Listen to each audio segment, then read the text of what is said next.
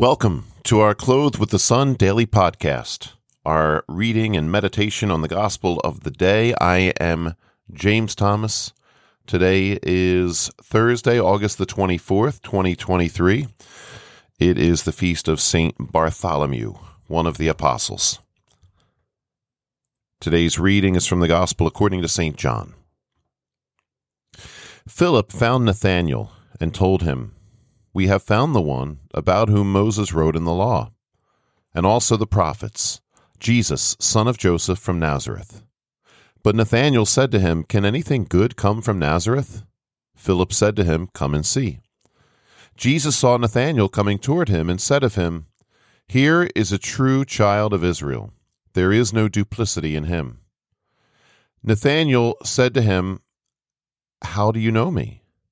Jesus answered and said to him, before Philip called you, I saw you under the fig tree.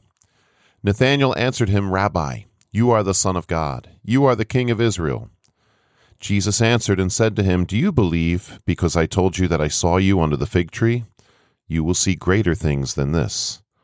And he said to him, Amen, amen, I say to you, you will see heaven opened and the angels of God ascending and descending on the Son of Man. So today is the feast of Saint Bartholomew. Let's talk about names a little bit here. His first name apparently was Nathaniel. Bartholomew, we a little quick lesson in uh, Jewish names here. There's a lot of names in the Bible that begin with Bar. In fact, Jesus' proper name was Jesus Bar Joseph. Bar means the son of. So Simon Peter was Simon Bar Jonah, Simon son of Jonah. There was Barabbas. Uh, name some others. I don't know. There's a bunch of them. And in Jewish writings, especially at that time, we see a lot of bars. So Bartholomew, his father's name must have been Tholomew or something very close to that. So in the annals of history, in the documents of the church, we know him as Bartholomew. However, in the scriptures, he's known as Nathaniel. He's got the longest name of all the 12 apostles, both first and last. And I'll tell you a quick little story. I was visiting my grandmother about 20 years ago in St. Louis. That's where she lived. And she lived near the new cathedral in St. Louis. Uh, Pope John Paul had actually visited there. Uh, but I was taking a little tour on my own and I was visiting the old cathedral, which is right next to the arch, the Gateway Arch. And I've been up in the arch many times visiting her. And I also, uh, so I went into the, the old cathedral, and underneath the cathedral, there's a museum. So I prayed in the church for a little bit, toured around, then went down the hallway, went down the steps, and took a step into the museum. And I look to my right, and there is a painting on the wall, larger than life, bigger than me. And it's a picture of a man being flayed.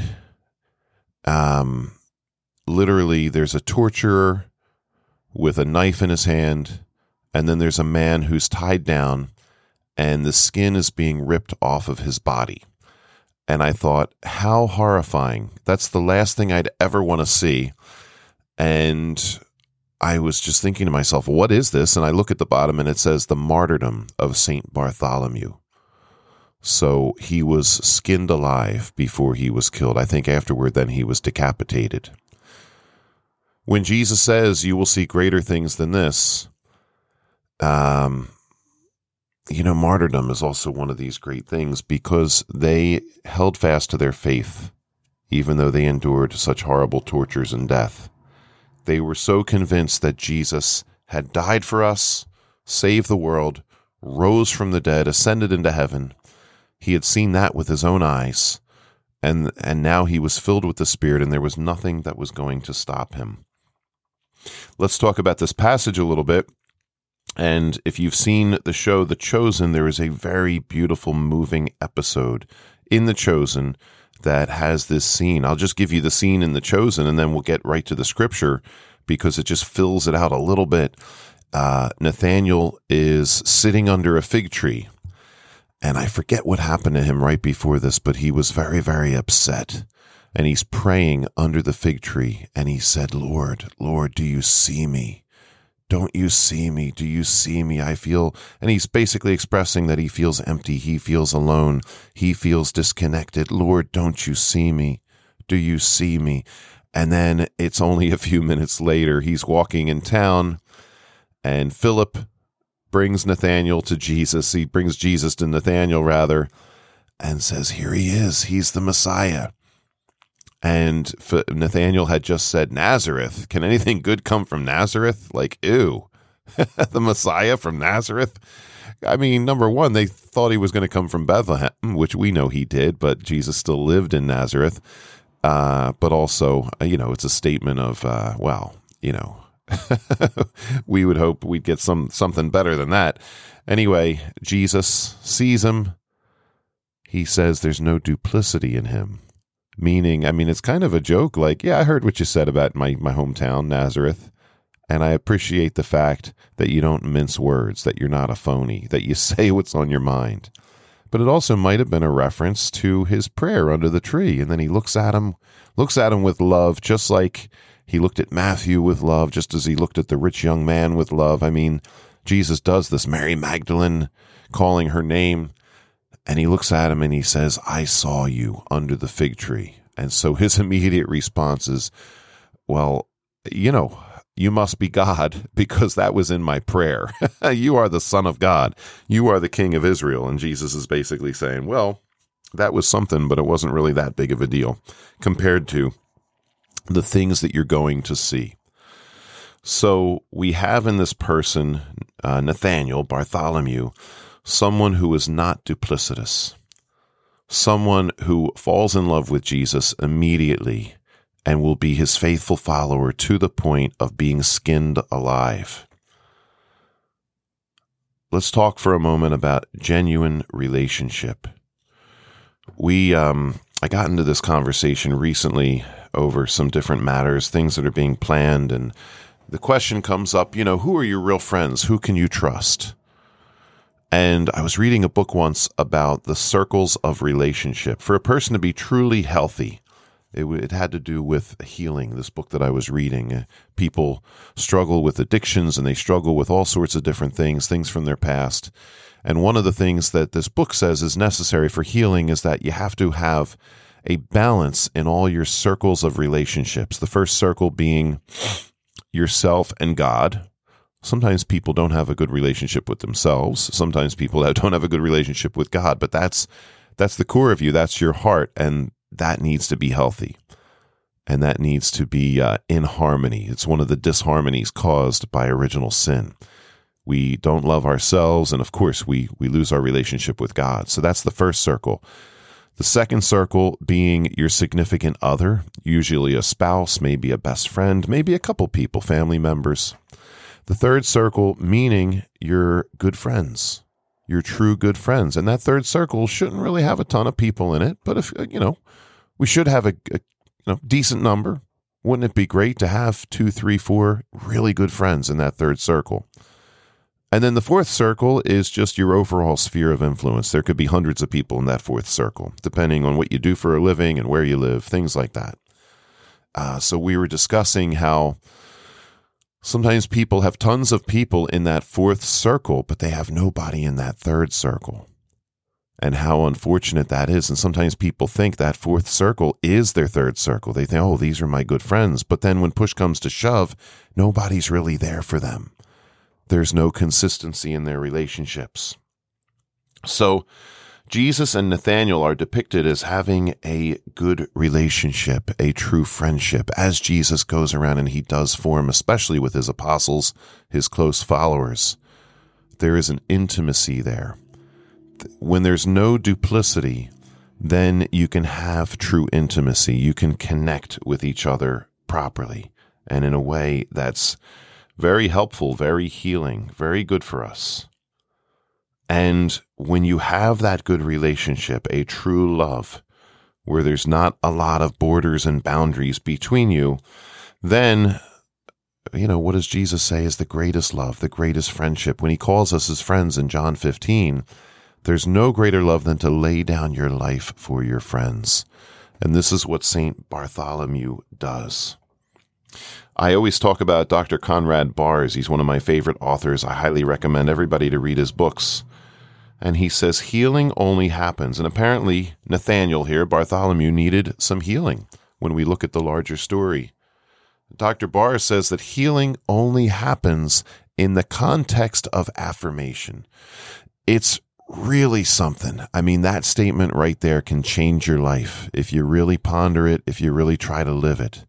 In the context of affirmation, so many people try to heal themselves with self help books. Now, don't get me wrong, though a lot of those books are good. they have a lot of good things in them, but that's not going to be the only solution to your problems. Uh, sometimes people try to heal themselves with medicine. Medicine very often is a band aid, especially when we're talking about psychotropic drugs. It's a band aid. It's not going to cure and heal the deeper issues. I mean, we might not be able to go back and reconcile with a parent that's long deceased, but still we can reconcile the parts of us that uh, are not in harmony, as I was saying earlier about that first circle. So it's only in the context of affirmation, therefore, in the context of loving relationship, that we experience healing. This is how that works. So when we connect, for some people, I don't know, everybody's different. Some people just, it's so hard because of woundedness, because of the way they've been brought up. For some people, it's so hard to find genuine friendship, genuine relationships. It's easy maybe to be the politician type of person and just have tons of acquaintances. And maybe if they really work at it, there's a one significant other. They work on getting married. And I, I feel so horrible. There's so many marriages out there where the other person really isn't the significant other. There's not a true intimacy there. There's a mutual agreement to live together. There's a mutual agreement to sleep together, a mutual agreement to have children. But true friendship, that requires a letting down of the guard that requires lots of humility. It requires lots of work too, but working on the right things. So I always recommend to people, you know, find the right support group, find the right 12 step group, find the right church group. A lot of church groups aren't going to help you with this because they're once again about politics or whatever. They're about, hey, look at us. Look at me. I'm on the parish council. Look at me. I'm the Knight of Columbus. But to find true intimacy, there are church groups where you can find that. It's better to look for a prayer group, very often, even the prayer groups that meet in people's homes, because our Blessed Mother promises, and this is just a fact of our faith. Jesus says it when two or three are there, pray, you know, are there in my name, gathered together in my name, and when two or three pray about something, I am there in their midst. I am answering their prayers. So I've experienced it many times in my life when I pray with people, the walls do break down and there's a true intimacy that forms. So, prayer groups, support groups, asking the Lord to put the right people in our path, that we find the right friends, people that we can trust. Once again, I do read a lot of books. Some of them are self help books. Uh, one book that's more of a theological book is Aelred of Rievaulx, the treatise on friendship that's more of a you know, spiritual reading from eight centuries ago, but he talks about how we need friends. Friendship are a part is a part of the Christian life. Our friends are very much a part of our lives and a life of virtue. Friendship, he says, is a virtue. It's not the same as charity. Charity is for everybody in a general way. Friendship is for particular people. God will put these people in our path, but we have to test them because sometimes we think someone is a friend and they turn out not to be. So we test them. We see if we can trust them. They see if they can trust us. Sometimes we need to grow. We're not ready for friendship because we still have a lot of maturing to do. But even there, it's in the context of friendship that we grow. It's in the context of affirmation. So I just wanted to say a few words on this in light of the feast of St. Bartholomew. This man in whom there was no duplicity. Jesus trusted him, he trusted Jesus and they loved each other so much that Bartholomew was willing to endure the most horrifying of tortures for Jesus. We ask our Lord, in addition to making us happy and healthy with our human friends, that we may grow deeply intimate in a relationship with Jesus. That he may come to trust us more and more as his friends that we may come to trust him more and more. He's entirely trustworthy. We can say this intellectually, but do we really believe it? Do we really live it? That's a different story. So we ask our Lord for a growing intimacy with him, which comes by spending time with him, praying, being in prayer, spending time in adoration, spending time with his word. We ask him for that growing intimacy, that growing friendship, that we may be filled with his grace and that we may continue to heal ourselves. God bless you. I hope everybody has a great day.